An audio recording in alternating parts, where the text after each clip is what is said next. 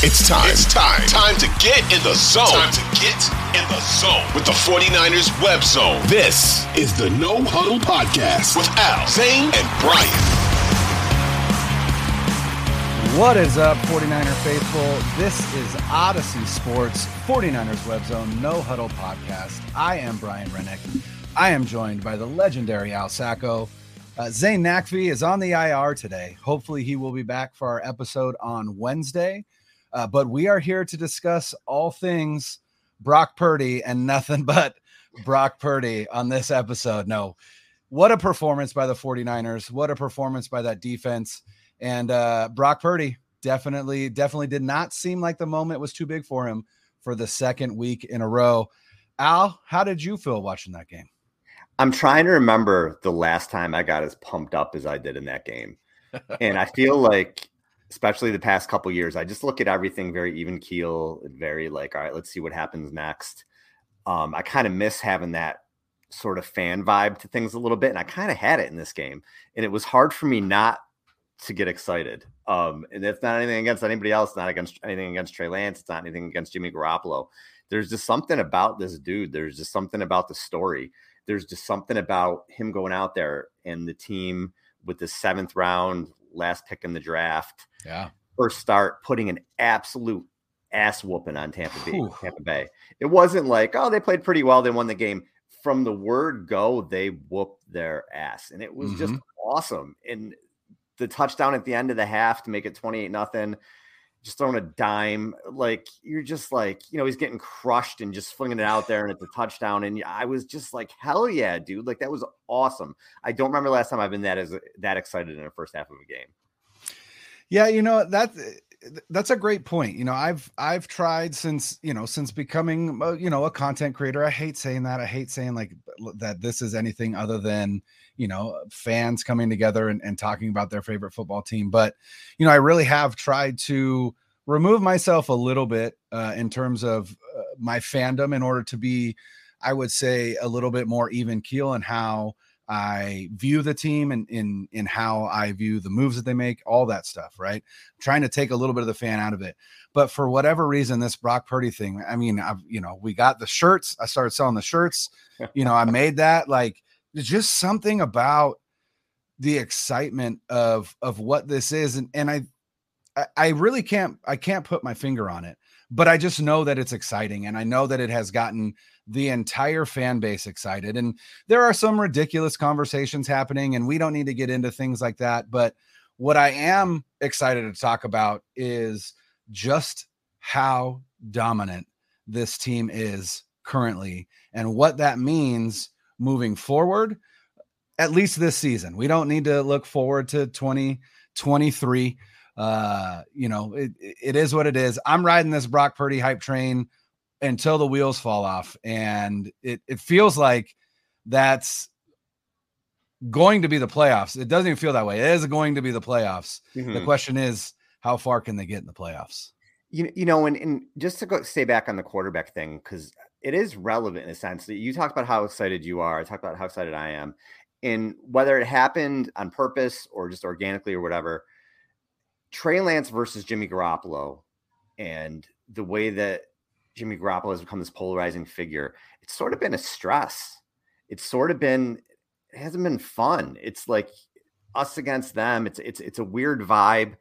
You're still rooting for the team, but even when they do well, there's like these anti-Jimmy people and pro-Jimmy people and anti-Trey people and pro-Trey people. And it's kind of messed up, man. Like, and it's just kind of grown into that the last 2 years. And I think with Purdy, you just have just a dude everybody's kind of rooting for, like kind of behind him again, because no matter what he does, Brian, for the rest of his career, whether he flames out in the next few games, whether he's the starter for the next 10 years, whether he's a solid, whatever it is, it's all house's money. Absolutely all of it. And nobody can really come in and say like, oh, well, he's a bust or this. No, nobody expects anything out of this guy ever. And for him to do what he's doing. And I do want to talk about the team because it is crazy. I think where I think they could be headed, but I do want to throw some Purdy stats out there. Because again, you just keep hearing these things. And let me start, I guess, when the game started, the first play he checks out of the play and he just checks into a sack basically. Right. And crown of the helmet into his ear hole. Yeah. And you're just like, oh, shit. Yeah. And then he throws the second play. It looked like maybe Debo wasn't looking when he threw it out in the flat. And you're like, all right, what's going on? But that was it. That was the hiccup. That was all. And he continues to look the part, right, in every way. And he's the first rookie in the Super Bowl era with at least 2 TD passes, 1 rushing TD, and a passer rating of at least 125 in their first career start. Now, this was a stat that really stuck out to me. And again, started with the polarizing stuff. And I'm going to tell you why the polarizing stuff doesn't matter. It's not about him versus Jimmy. It's right. It's about what this does for the team. So Benjamin Solak tweeted this out, and a fan named Andrew Mott actually brought it to my attention because I hadn't seen it. But thank him for that. Purdy's 2 TD passes were 20-plus yards downfield outside the numbers. That's as many as Garoppolo had in the last 2 years. Three years? Okay. 3 years. Yeah. So, and then, you know, I think a lot of people understood it, but then you had some people chiming in like, well, it's not about him versus Jimmy and Jimmy wins. Well, no, here's why it's relevant. It's relevant because the Niners now, it's a different element to the offense. Yeah. And if they're getting plays like that, it's a different element to the offense. The 49ers had 3 touchdowns of 25 plus yards in this game. Do you know how many they had in the previous 12 games? 7. Okay. That's it. And they were all against. I was going to guess less. So I actually thought it would be less too, but they had 3 against Arizona, 3 against the Rams, and 1 against Seattle. Yeah. So this is a new element to the offense that may change things. We've been bitching about them not scoring.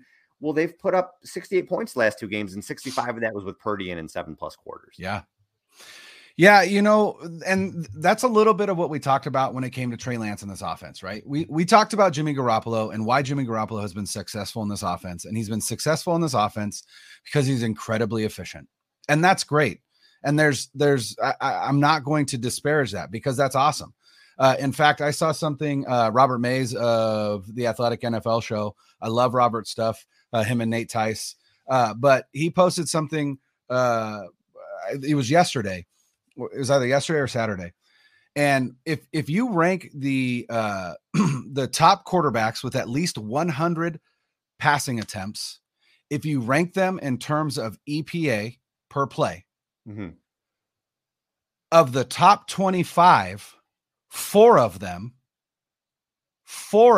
are Kyle Shanahan quarterbacks: Jimmy Garoppolo, Nick Mullins, Trey Lance, and CJ Beathard. Can you believe that? CJ Beathard and Nick Mullins, right? We're talking in history. We're not talking recently. We're talking in history. EPA per play, which means expected points added. It's an efficiency metric. Kyle Shanahan's offense is built on efficiency. But the problem is if for whatever reason, the offense cannot get to that efficiency level, either because the defense they're playing is outstanding, or the game plan that the defensive coordinator that they're facing put together is, you know, it has really befuddled Shanahan, whatever the case may be. With Jimmy Garoppolo, if he doesn't have efficiency, he doesn't have anything. And that's the problem.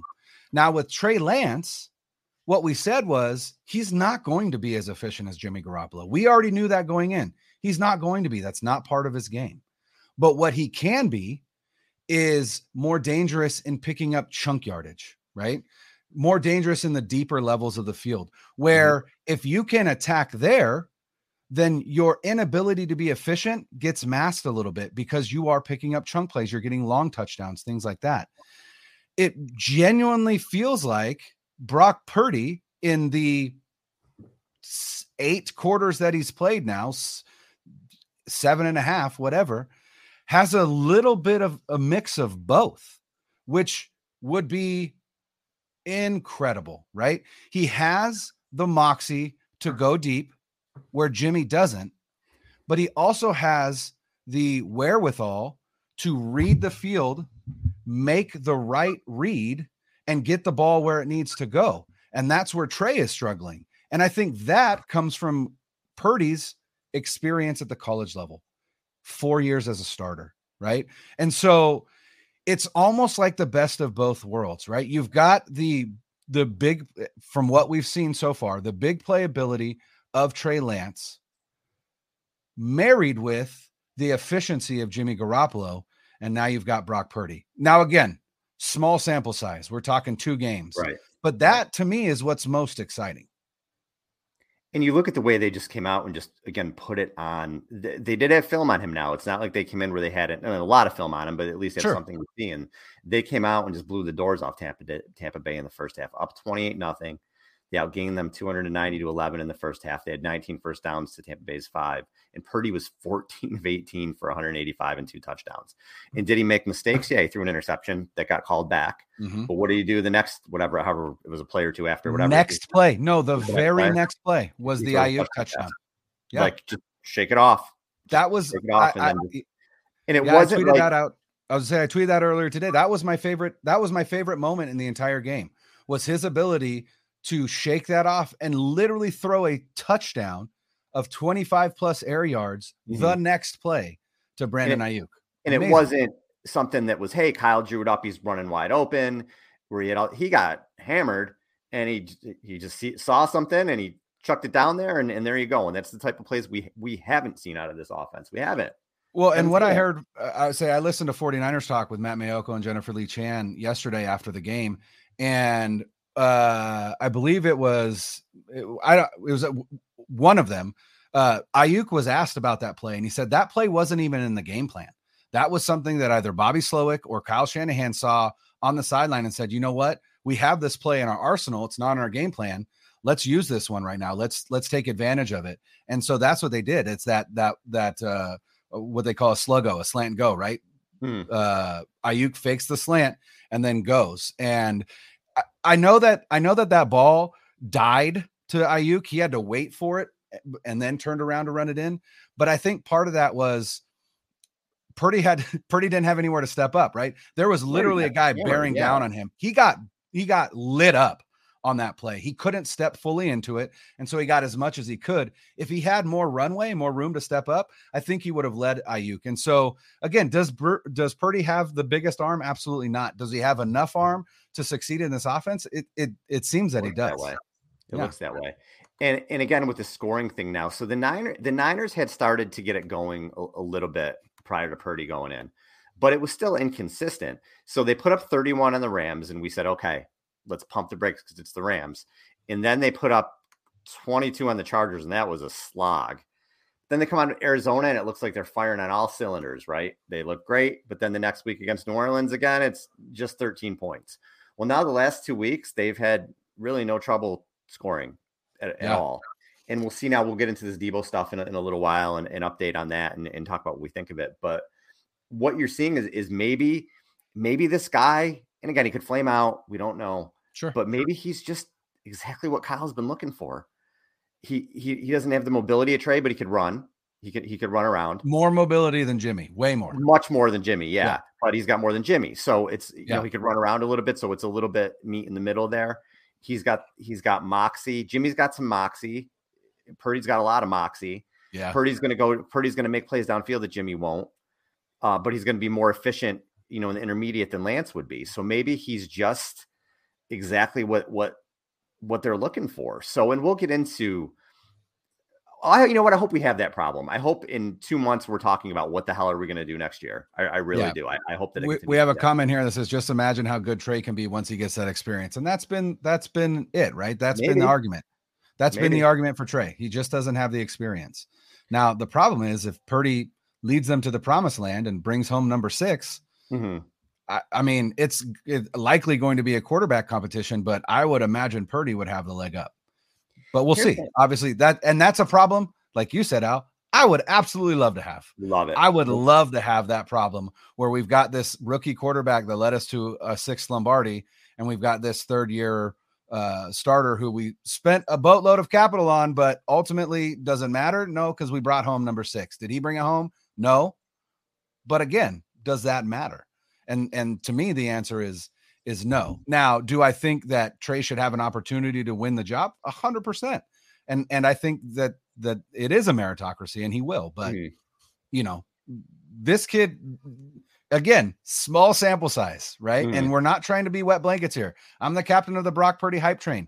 I will continue to hype this kid till, like I said, the wheels fall off, but it does feel different with him on the field than it did with Trey.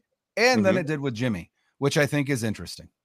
Yeah, right. There's something to that. That's undeniable in this Tampa Bay defense. Yeah. Tampa hasn't been really good this year, but a lot of that's been because of the offense. Tampa Bay now has, they are the Bucs scoring percentage on defense is 29.6. There's only one better defense in the league scoring percentage wise. And that's 49ers. Yeah. So this was not a defense that you're going through. That was an awful defense that you just cut off. They were very good defense. There have been two teams this season that have scored 30 or more points on the Bucs, and that is the Kansas City Chiefs and the Niners, and the Brock Purdy led San Francisco 49ers. This is not a bad defense. It's the best defense he's going to see the rest of the way. The next best will be Washington, but Washington's still not as good as Tampa Bay has been this season. So it'll be, I don't know. Hey, can you imagine? Awesome. I mean, we do 49ers content, obviously. Yeah. There's no, other teams don't give you this constant. It's drama and content. It's always something new with the 49ers to talk about. It's crazy. I've never seen a team like this. They're just literally a reality TV show. Whether it's a good thing, a bad thing, a crazy thing, it's just always crazy with them. But we'll see. Now Purdy's got an oblique injury that they say he's day to day. So is he going to play Thursday? We hope so. I mean, my God, if they're on their fourth quarterback this season, it's so frustrating. Listen, I said this earlier. After all of the goodwill storylines, the teams that are surprising, halfway through the year, the Seahawks. I put on record that at halfway through the season, I thought Pete Carroll deserved Coach of the Year recognition. Now that those teams have kind of come back to fallen down to earth a little bit, there is 100% a discussion to be had about Kyle Shanahan and John Lynch winning Coach of the Year and Executive of the Year for what they have done with this 49ers team in 2022. How many other teams in the NFL would be leading their division with a chance to clinch it on December, today's the 12th, so the 15th, December 15th, on their third quarterback of the season? That's unheard of. Yeah, it's unheard insane. Of just what they've done with this team, how they've built this team, how they've coached this team. I just can't, I cannot say enough about it. And I'm so impressed. And I did want to highlight one other thing. Again, when we talk about Brock Purdy and why is this working? Brock Purdy was 7 of 8 for 109 yards and 2 touchdowns when pressured. You can't get better than that. You can't get better than that. So this kid, in his second start, and so this kid isn't phased. He isn't phased by what he sees. Was that interception bad? 100%. But we also expect that, and I expected him to throw an interception going into the game. So the fact that he came out without one, super impressed as well. Yeah. So and there's more to this offense, and I do want to get into it just because I think it's important to talk about, but. Man, this kid and Kyle Shanahan, just so many kudos to the both of them. I've been very vocal about what I expect from Kyle because I've always been a Kyle guy. But I said, listen, at some point you got to start winning games consistently, and he's done essentially what he needed to do. I think in the sense that he's now got them; they'll make the playoffs. He's got them with a winning record in the playoffs 3 of the last 4 years, right? So now it's something that it's not, oh, they won one year and they had 2 losing seasons and they had another good season. No, now they're consistent. Now it's a theme. Yeah. The last 4 years, they've had winning records. And so now I think you're good. And now let's try to keep moving forward and let's try to get a ring. But I just want them to be there every year because they should be with the coaching staff and the roster. And they are. So like you said, definitely kudos to Kyle with that.